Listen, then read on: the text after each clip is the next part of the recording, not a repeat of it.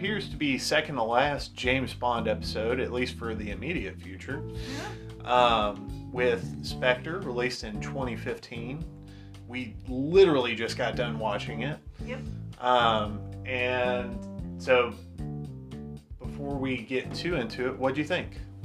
Um, I think I was more into the last one than this one, Mm-hmm. but I still, still, I still watched it. I only got distracted a couple times, but that's because I had other things that I was trying to figure out. So. I would dare say it might have been that, but it, it was also. I also had trouble focusing on this one, and I, I've been trying to put my finger on it. I think this Bond movie has has some major pacing issues, Yeah. and it comes about of what I think this are the greatest strengths and weaknesses that I think are one and the same in this Bond movie, and that's it tries to do everything, and it does most of that really, really well. But Yeah. in the process of that, it adds, I would say, around 20 to 30 minutes of movie that don't necessarily need to be there. And Yeah. in the process of that, it slows the action way, way, way, way down.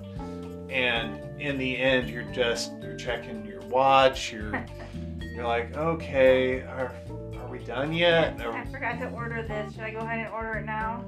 yeah. Um, it's not a it's not a bad James Bond movie. I would argue that all of the Daniel Craig Bond movies, the the worst of them is better than the best of other Bonds. I could agree with that. And- Excuse me. And that's not to take away anything from the other James Bond movies. These are just more carefully crafted, and they've got years of experience and, and even acting uh, acting talent behind it that the others may not have had. And so, watching Spectre today, it is a step down from Skyfall. Absolutely, uh, pacing, cinematography, um, the tightness of the story. Um, with that said, it's still good. It's out of all of the Daniel Craig Bond movies, this is the one I turn on to nap. Uh, uh, I can't really do that with Casino Royale or Quantum or Skyfall, just because those movies are so tight and they grab you and they don't let go until it ends. yeah. Whereas this James Bond movie has very long ebbs and flows between action, and there are a lot of uh, there's there's B and C plots in this movie that are a little loose Yeah. um, to the point that I I was sitting there and I was like, okay, this is a well-made movie. It's a well-shot movie. It's a well-acted movie. So why isn't it coming together for me the same way that Skyfall did? And I've heard so many explanations for why it doesn't work, and ultimately, I, I think that especially with creative properties, you're trying to catch lightning in a bottle. And you can have all the right ingredients, and sometimes they just don't click. Yeah. And I, I firmly believe that with this um, this movie in particular, it just change one ingredient or change them all, and, and you probably get a different product, but it just didn't work Yeah. um, finding out behind the scenes stories. Uh, Daniel Craig had been injured in almost all of the other James Bond movies up to this point and was doubled once or twice on this one. So bad, in fact, that uh, during one of the second to last action scenes, he's basically just there is no get up in his step. He is barely walking. Uh huh. Um, and it's because he blew out his knee. His knee was bad for that entire shoot. Uh, it's it's things like after the movie was done and in the can, uh, Daniel Craig said he'd rather slit his wrist than do that again. Um, some people inferred that was him talking about doing a James Bond film.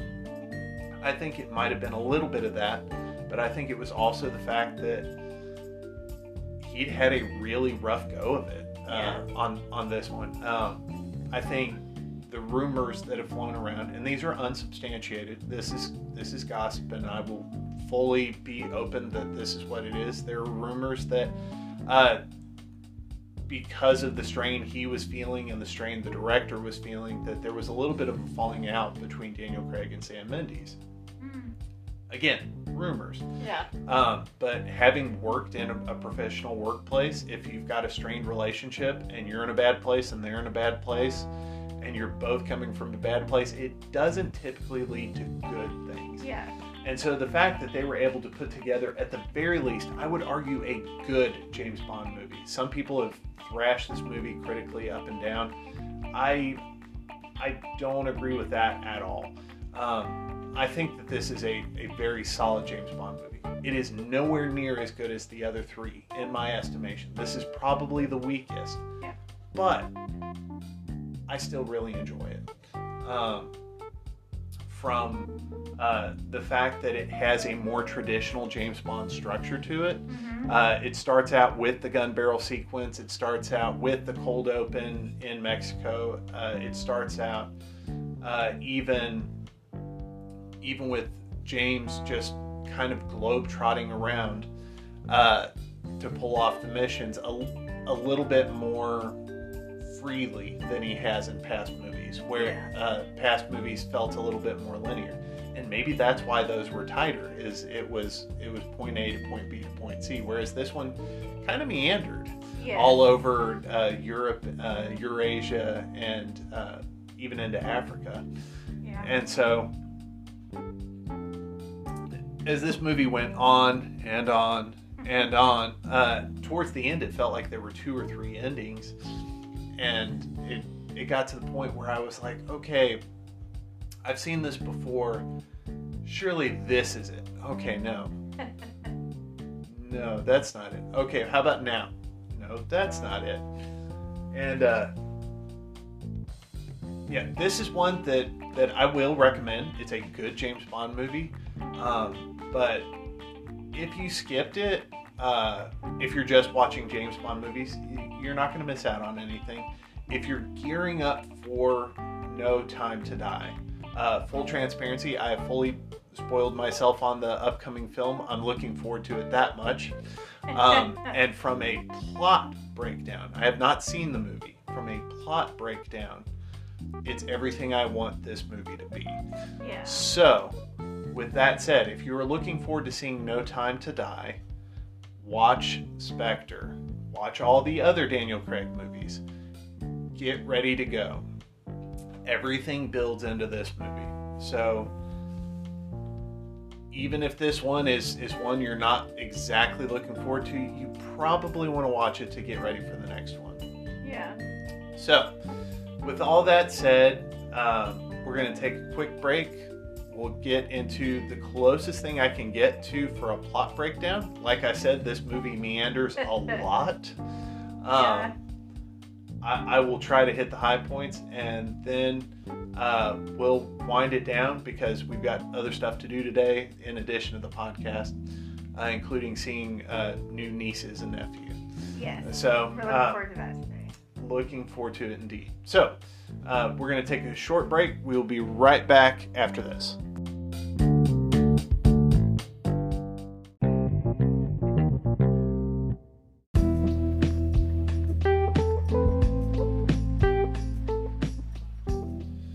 And we're back. All right, so let's get to Spectre. Uh, this movie was released in 2015, uh, three years after Skyfall. Um, I'm not entirely sure what the delay was. I think it was a combination of availability for Daniel Craig and Sam Mendes, and their schedules were just kind of backwards, making sure they had the right script. And so the end result was we got Spectre, um, a movie that was supposed to be Daniel Craig's farewell, and it just it was kind of a sour note for for most people involved so they decided they wanted to to try one more yeah one more movie and it took them five years to have a movie ready to go only for a pandemic to hit and delay it a whole year and a half. Yeah, so, I know you've been disappointed ever since the first time it was pushed back. Uh, yes and no. Uh, yes, in that it's one of the first movies that got uh, postponed, uh, and it's one of the last ones being released out of that delay period. But I'm I'm excited to see No Time to Die. Uh, Spectre, uh, like I said earlier, it, it was good, but No Time to Die has an opportunity to take the flaws of, of Spectre and make them better. So, getting into Spectre proper, I have to say I love how it starts. The movie starts in a Day of the Dead uh, parade yeah. in Mexico City. It's a wonderful uh, illusion of a continuous shot. Yeah. Uh, that follows uh, the bad guy and then Bond through this parade. Uh, Bond is wearing this Day of the Dead costume and he's uh, accompanied by a beautiful woman in, in a Day of the Dead mask. And they go up to the hotel room and you think that they're about to engage in some amorous uh, activities. and she turns around, she goes, Where are you going? And all of a sudden he's out of his costume, which fit him like a glove, and he's in his he's in his two piece Tom Ford suit, and he's like, I, have got to go somewhere, and uh, he goes on his mission. And yeah, he uses her for her view of Mexico City and ways of getting out without being down on the road. I have to be. I, I, have to be fully transparent. In the history of 24 James Bond films that we have covered on this show, including this uh-huh. one, that is one of the least offensive yes. ways he has used a woman. Yes, it is. Uh, even within this movie, it's not the most offensive way he uses a woman. So. Yeah, that's true. uh, Bond goes out. We get a, a, nice scenic walk as as Bond goes across the rooftops to track down uh, this man in a white suit and a bad ponytail. Um, as he has some sort of deal inside of uh, of a high rise. Mm-hmm. Uh, all of a sudden, Bond's laser, which he's using to to gain the the sounds of what's going on inside the room, is seen by the bad guys. Uh, a shootout ensues, and Bond blows up a bomb that was intended for a stadium. Uh, through all the rubble, we get a really fun, almost Roger Moore type scene where the building collapses around Bond. He holds onto a wall sconce, falls to the floor anyway, and then lands on a couch. Yeah, and as he's standing up from the couch, he throws the wall sconce away that he's been hanging onto the whole time. Um, and as I was watching, as I was watching this movie, as we've watched the other Daniel Craig movies, I feel like he wanted a funnier James Bond movie. Um, he's actually said in the past that the Austin Powers movies that were released in the late 90s, early 2000s really messed them over for wanting to do any sort of humor yeah. in the James Bond films. And so you can really see that he wants to do that. And then when you watch a movie like Knives Out, where he gets to be a little sillier, you're like, man, I want them to let this guy go. Yeah. I, I want him to be able to be fully free to to do all the yeah, James Bond's sexy and he's he's a cold blooded killer, but he can be funny. And uh, I'm excited for Daniel Craig to be able to to use his funny bone more, uh, just like in Knives Out and Logan Lucky. Uh, so Bond tracks down the bad guy. The bad guy gets away in a helicopter we get a really big fight scene over uh, Mexico City, and the people below are kind of looking nervous, but they're not looking alarmed until uh, the bad guy is literally kicked out of the helicopter. Yeah. And uh, at that point, people just start panicking and running. Uh, Bond eventually gains control of the helicopter, uh, gets the ring from the bad guy if I'm not using names, it's because there are a lot of names in this movie, uh, and some characters really they don't matter. They're just plot devices. this bad guy is one of them. He's the guy with the ring. He's the guy with the Spectre ring. Bond gets the ring, and we fly off into our opening credits, which are honestly not great. Out of all of the Daniel Craig Bond films, they're probably my least favorite. Yeah. A lot of tentacle imagery, uh, a song that's okay. Uh, the writing on the writings on ugh, the writings on the wall is it's not a bad song. It's not a great song. Um, it's just kind of meh. And we go from that into M's office where M is tearing 007 a new one. And as uh, Bond takes all of his licks, why don't you take another sip of water? Sorry, y'all. I choked on a piece of string cheese before we came back.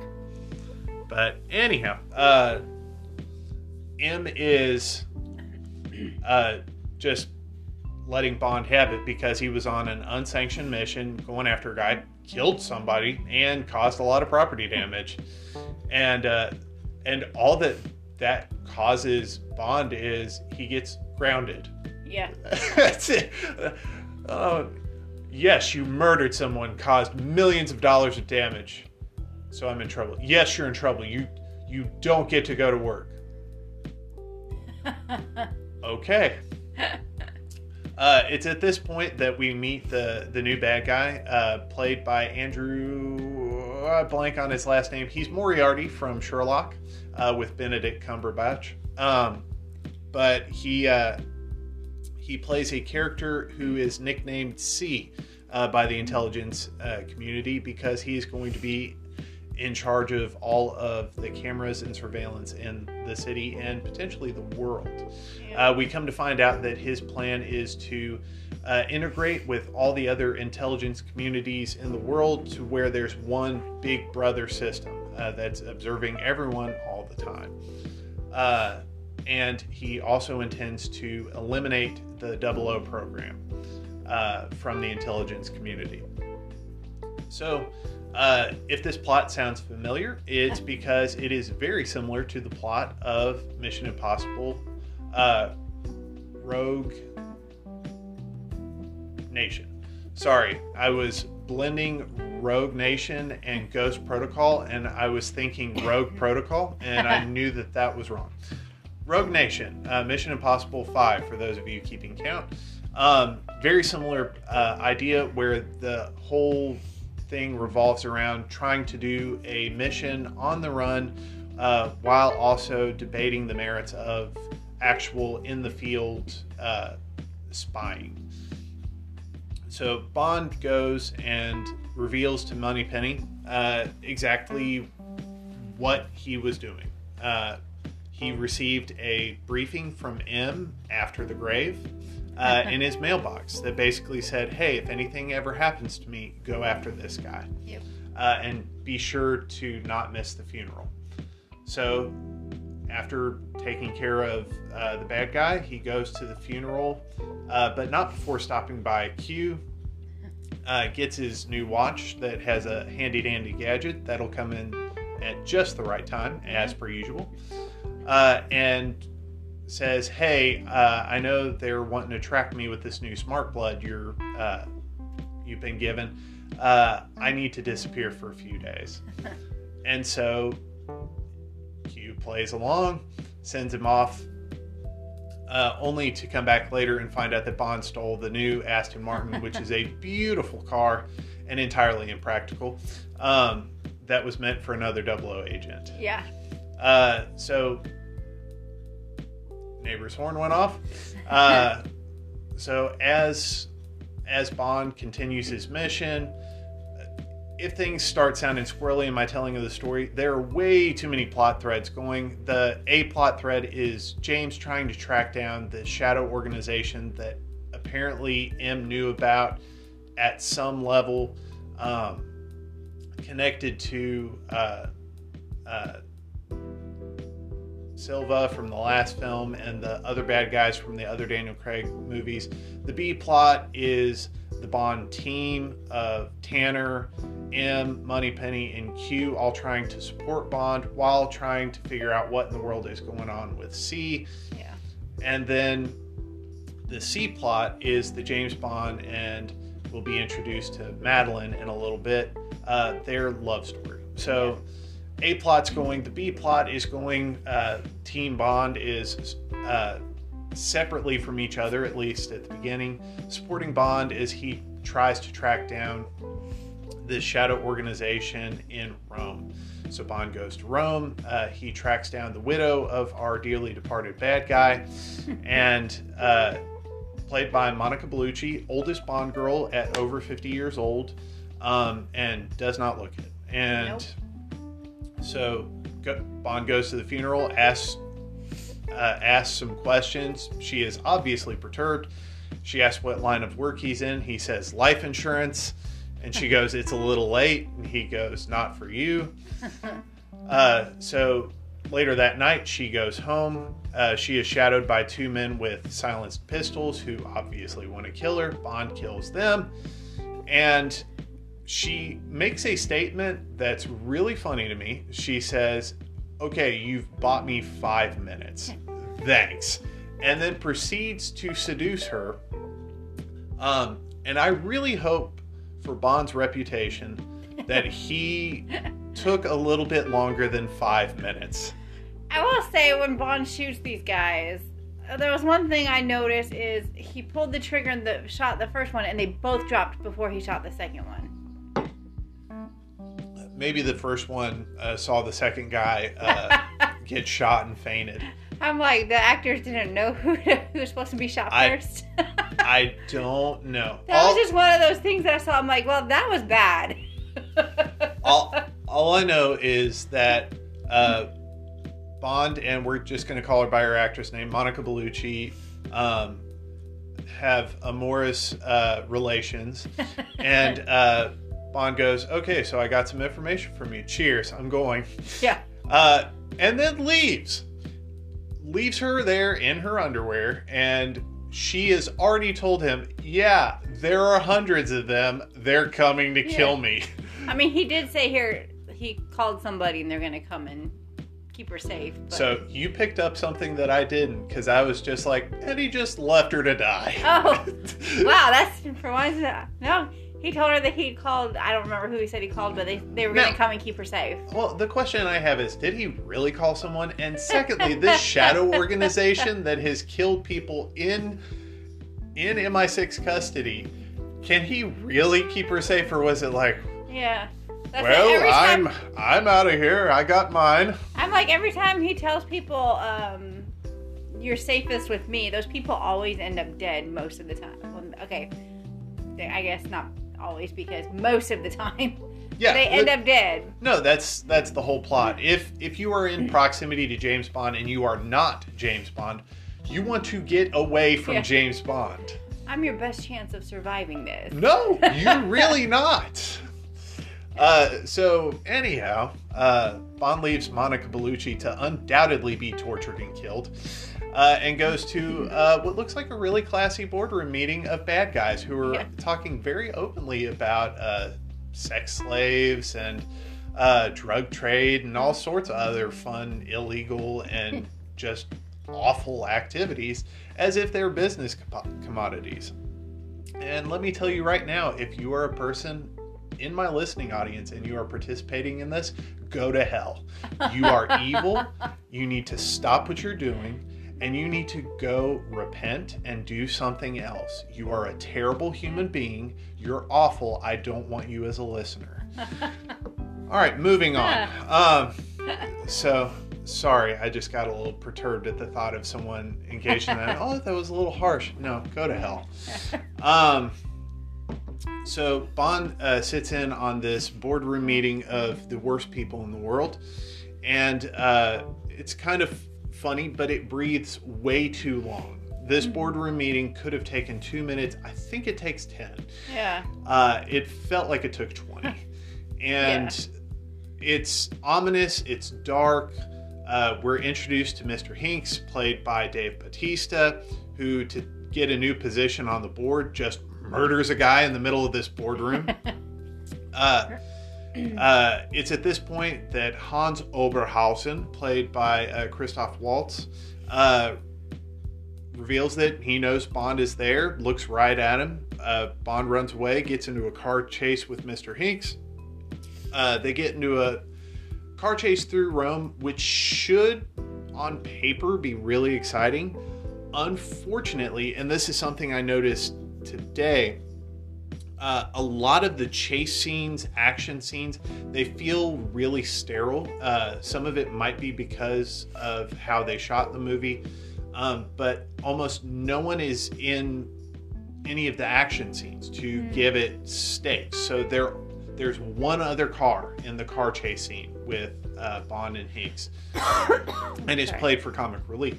Uh, if you watch a similar chase scene again in Mission Impossible uh, Rogue Nation, there are cars all over the place. They're dodging, they're flipping over cars, and it gives a weight to the danger of the car chase. Yeah. Because as a viewer, we know that Bond's not in danger. But if there are other people around, Bond is not just responsible for himself, but for others. And Yeah. so it adds it adds weight to the car chase. Uh, there's car and boat chases in the film uh, Live and Let Die, and because there are other parties involved, it adds chaos. It adds danger. Yeah. And this it just feels very sterile, especially since even the bad guy gets away, and Bond just loses his three million pound car. Yeah. Um, but Bond escapes. Uh, he realizes that he needs to track down uh, Mr. White. Mr. White being uh, the Pale King referred to in the Shadow Boardroom. hmm Uh, Mr. White, for those of you who have forgotten, because it's been forever since we talked talked about Casino Royale and Quantum of Solace, uh, Mr. White is the gentleman who is responsible for the death of Vesper Lynd, Bond's uh, first love. Uh, he uh, was one of the head, uh, yeah, one of the head people of Quantum, the organization that uh, was initially supposed to be what Spectre ends up being. hmm So, little behind the scenes information for everyone. Uh, all of the James Bond movies that we watched from the 60s and 70s, uh, where you have Ernst Stavro Blofeld, uh, there's an organization called Spectre throughout all of those. Uh, all of the Sean Connery Bonds and the one George Lazenby Bond and briefest of mentions in the Roger Moore Bonds uh, the organization is Spectre. And so Kevin McClory, after uh, Ian Fleming dies, he sues uh, EON, the production company that makes the James Bond films, uh, for the rights to his organization and to tell his own stories. We get the film Never Say Never Again because of it. Long story short, the base James Bond movies can't use Spectre or Blofeld. And so we get to uh, 2006, 2007. We've rebooted Bond, Bond umpteen, umpteen times at this point. EON finally gets the rights to use Spectre and Blofeld. Everything reverts in such a manner uh, after uh, Quantum of Solace has come out, they are now allowed to use this organization. And so they do so with the film Spectre. Initially, Quantum from the film Quantum of Solace was going to be Spectre in all but name. And so it was their way around it. Uh, they had wanted to do a shadow organization, but they couldn't use the one. And so now Quantum becomes the organization in front of the organization. If it sounds convoluted, it is. it's it's creative ways of getting around uh, lawsuits and structures, and yeah, um, all that to say, bad guy organization that is the the orchestrator of all Bond's pain. We uh, we go to Mr. White's house. We find out that he has been living like Howard Hughes, just in his own basement, surrounded by pee jars, um, and just living his last days. We're informed that he's been poisoned. Uh, he- he has had a falling out with Spectre, and he expects to die any day. Um, and Bond confronts him, says, I need to find Oberhauser. I need to find this guy. Mr. White says, Okay, if you want to find him, you need to. Uh, at first, he's hesitant to help at all. Um, him and Bond have been enemies for Yeah. two movies that we've Mhm. seen and then some. Uh, he doesn't want to help him. Then it's the old enemy of my enemy is my friend. Yep. He says, All right, you're going to have to find my daughter, uh, protect her. Bond gives his word that he will. Uh, Mr. White shoots himself.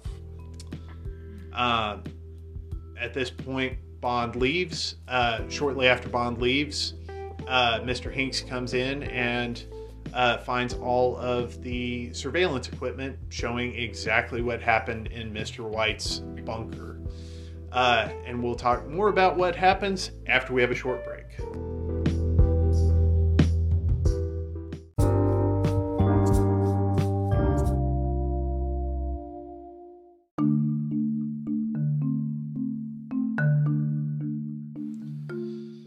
All right, and we're back. And believe it or not, we're only about, uh, I'd say, an hour into this hour, uh, two hour and 30 minute movie.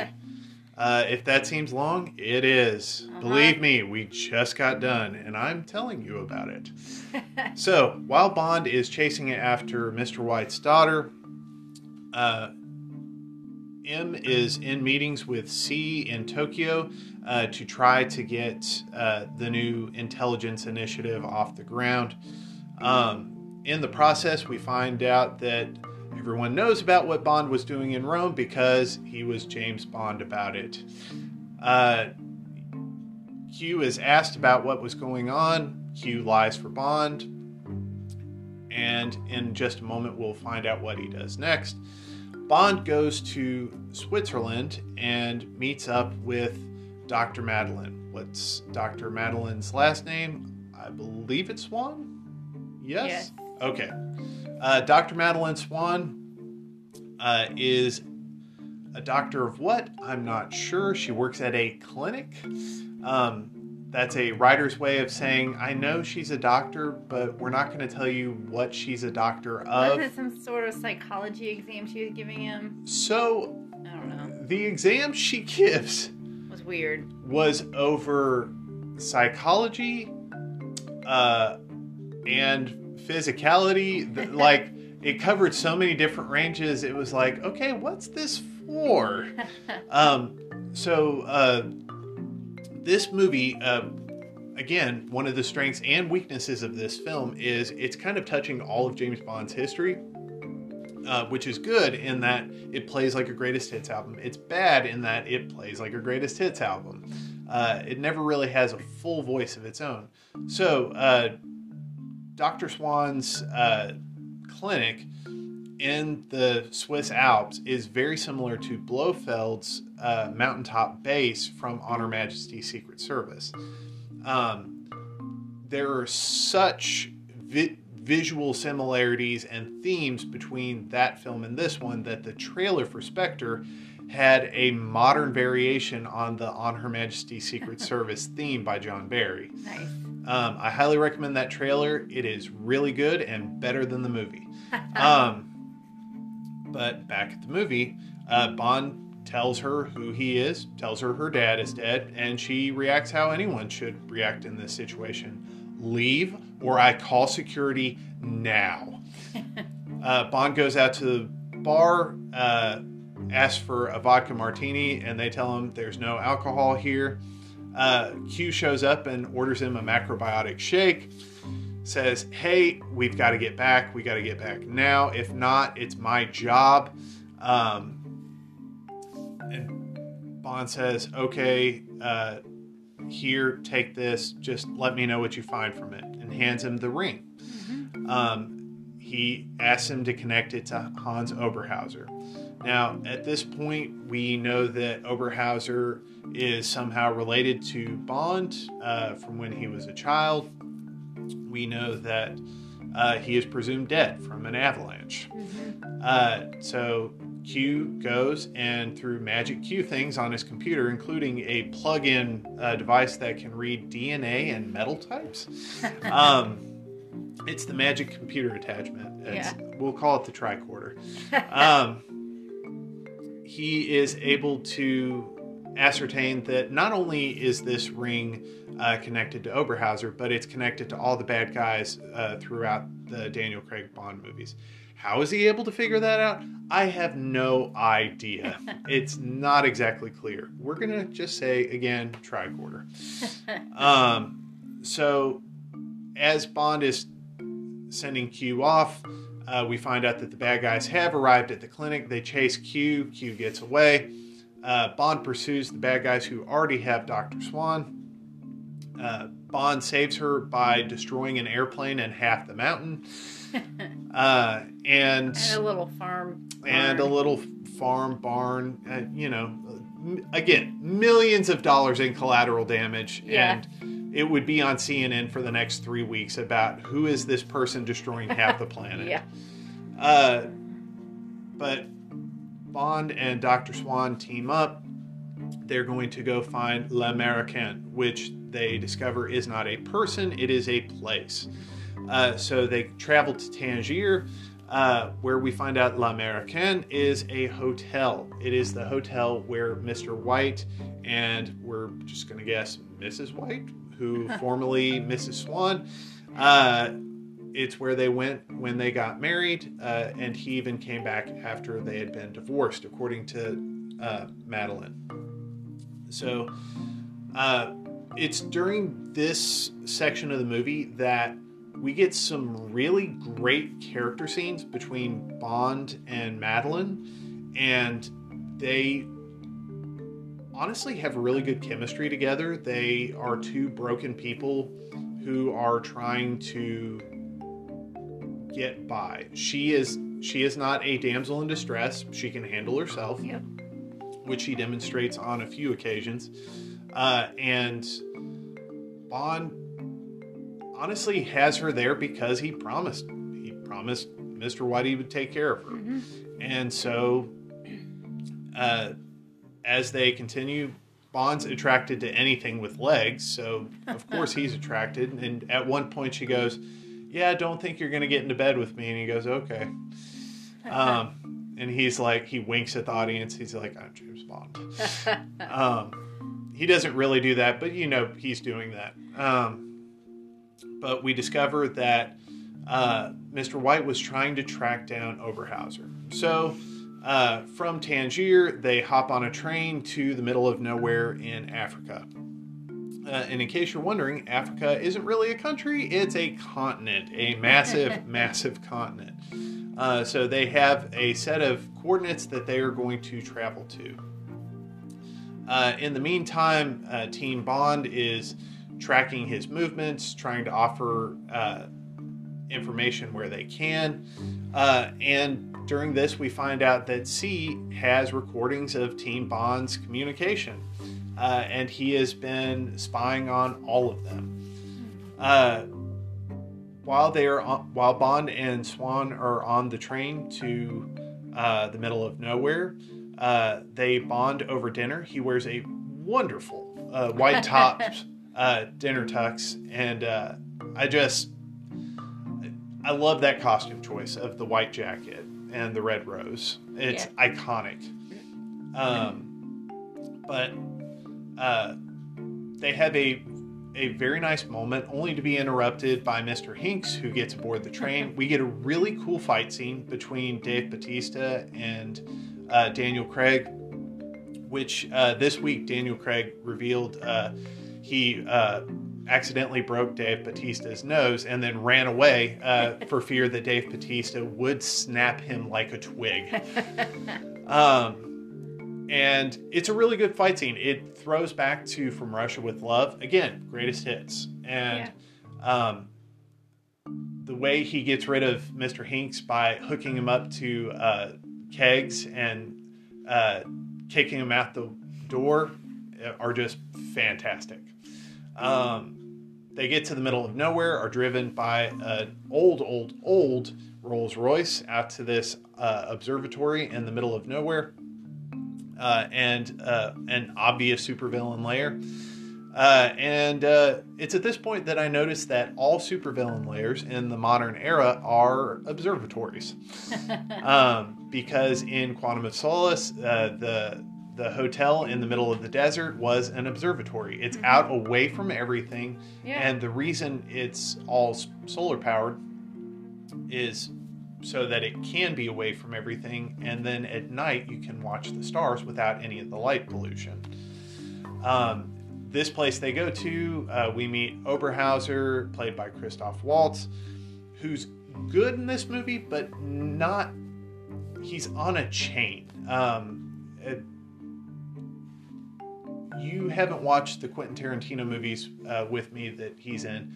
Nope. He's phenomenal uh, in those. He's able to let loose and be kind of crazy, and it it makes for kind of a manic performance that's very enjoyable. In this, it's a lot more reserved and it it's very classic supervillain. Mhm. I mean, you could really put anyone in this role and it would be decent. Yeah. Uh, but we find out that Oberhauser is uh, basically Bond's foster brother. Um, Bond stayed with the family briefly after uh, his parents died. Uh, and then Oberhauser got jealous and killed his own dad and uh, Staged his death. has apparently been hunting Bond down for life because he is psycho. Yeah. Um, but he then takes Bond into a supervillain lair and uh, shows Madeleine the death of her father um, to torture her, and then physically tortures Bond. Uh, while he's torturing Bond, Bond is able to get his watch off, set a bomb inside, hand it to Madeleine. They blow up uh, uh, Oberhauser, who is now calling himself Blofeld, um, and they make their escape. Uh, should he have been Blofeld? I don't know. I I appreciate that they're trying to tie things in and, and reinterpret. Uh, when he says the name in the movie, it's already been stated before that it doesn't mean anything to anyone in the scene or in the audience unless you've been watching James Bond movies for years. Yeah. And so it's it's a it's a name that why why why would you call yourself Right. that? That's dumb. Um, and it's very similar to uh, spoilers for uh, film that's almost 10 years old, Star Trek Into Darkness, when Benedict Cumberbatch uh, reveals that he is really Khan, which means nothing to the characters in that movie um, and only means anything to us because we've seen other Star Trek. Yeah. And so it's. I appreciate what they're trying to do. It just it doesn't land. Yeah. Um, I I like Christoph Waltz as a villain. Just could have been anybody. Yeah. So Bond escapes. They've blown up the observatory. Goes back to London. We've solved all the major problems of the film except the fact that C is about to take over the world with his intelligence organization. Uh, the Double O branch has been dissolved, and so Team Bond and Bond are effectively unemployed. So they do what any unemployed uh, intelligence agents do, and they break into government buildings. Um, the idea is they're going to expose uh, C's ties to Blofeld. Uh, we get a series of convoluted cat and mouse where Bond is kidnapped but immediately breaks out. Um, Madeleine parts ways but is ultimately kidnapped. Uh, Blofeld has set up the old MI6 headquarters uh, to be a death trap for Bond. Uh, all the plot points are kind of flying in a, a million different directions, and I'll I'll try to sum this up as best I can. Again, watch the movie. Uh, I'm not pitching this movie, and I wouldn't pitch this movie. Um, but Bond uh, confronts Blofeld in MI6.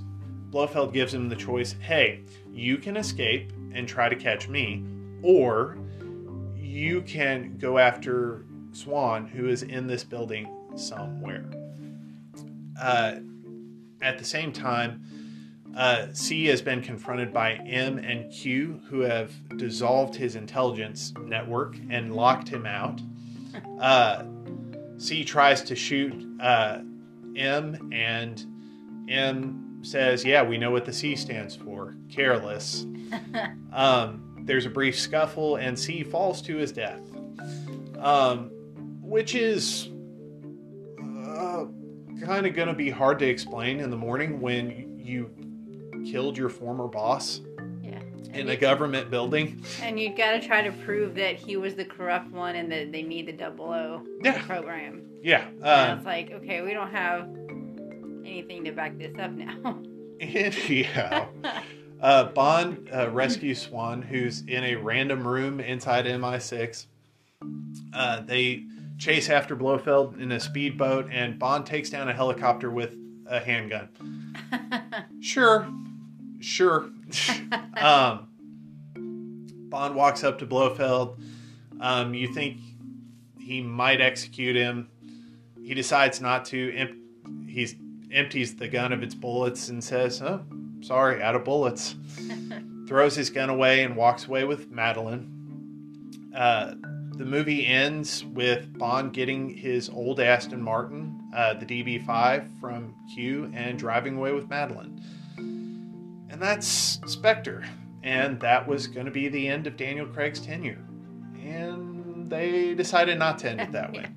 Um, I think had the movie been structured a little differently, uh, hit the major plot points, but run it a little tighter, yeah. I think it would have been better, and it would have been a good note to go out on. Uh, it just it rings a little hollow, even as I'm talking about it. I remember last week having just watched Skyfall, being so excited to talk about Skyfall, and as I'm talking about Spectre, the way I'm talking about it feels like the way they approached it, which was it was very dutiful. Yeah. We have to do this. We have to do this. This week, I'm, I'm covering this because I, I said I would. Yeah. And I want to talk about No Time to Die after we see it. And I have to do this. And that's the way this movie feels. It felt like something that everyone involved felt like they had to do. Yeah. And very few people seemed like they wanted to do. Yeah. One of the things that I would like to to know your thoughts on this is as they're in there with Blofeld after he he catches catches them whatever they go to him and he talks about how he's the one that's responsible for the death of every woman that Bond has known including M Yeah. Which I had a problem with that personally because I'm like we were we established in the last one that it was the crazy ex Silva. yeah Silva the ex agent who he had his own personal vendetta against her and that's why he worked so hard for her to die and now he this other guy is taking credit for all of that So this is a classic. Remember, I, I'm I've told you before.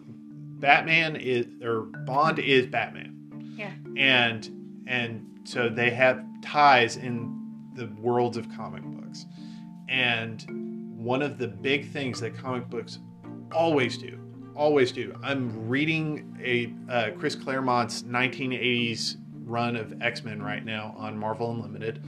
Um, I might actually do a, an episode about that here in, in a few weeks to a few months. Um, there are constant retroactive continuity chains, or retcons for short. And what you do is you're trying to set up new stakes or new rules without without destroying what was old. Um, you want to give new context to an old thing. So, uh, a classic one is in the Dark Knight trilogy by Christopher Nolan. It's pointing out that uh, Liam Neeson's character, uh, Ra's al Ghul, uh, spoilers for Batman Begins, um, is is the father of the bad girl in Dark Knight Rises, Yeah. uh, or or pointing out that the reason X happened was because this guy was pulling the strings in the background. It it's the puppet master scenario, as I was the one doing all of it. Uh, in the most recent Star Wars movie, Rise of Skywalker, the the big reveal being that it was the Emperor from the first movies, uh, being the one pulling the strings in the new movies was it's a retcon. Mm-hmm. Uh, it's n- in most cases not what the original writer had in mind, but as you're trying to tell a story and you need to wrap something up, you you give a central figurehead. Yeah. And w- with this, if you look at this movie as it was intended to be the wrap up of Yeah. Daniel Craig's James Bond, they wanted to give him that big bad. You take down, just like when I play video games, uh, the boss. You Yeah. take down the big boss, and that's the end of the video game. That was the chief of all bad guys Yeah. and and that's kind of from a writer standpoint in this scenario what they were trying Yeah. to do it didn't work No. Uh, Yeah. it, it didn't work in writing it didn't work in execution it, it didn't Yeah. work it, it was a it was a nice effort uh, they cast excellently again christoph waltz Yeah. is a two-time oscar winning actor who is phenomenal and even good in this movie but even he can't save this Yeah.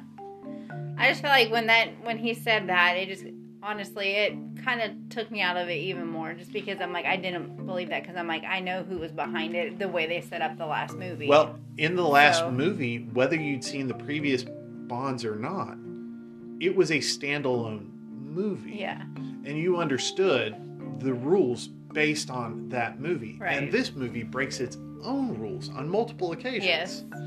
And and so it it does. It takes you out. yeah, And um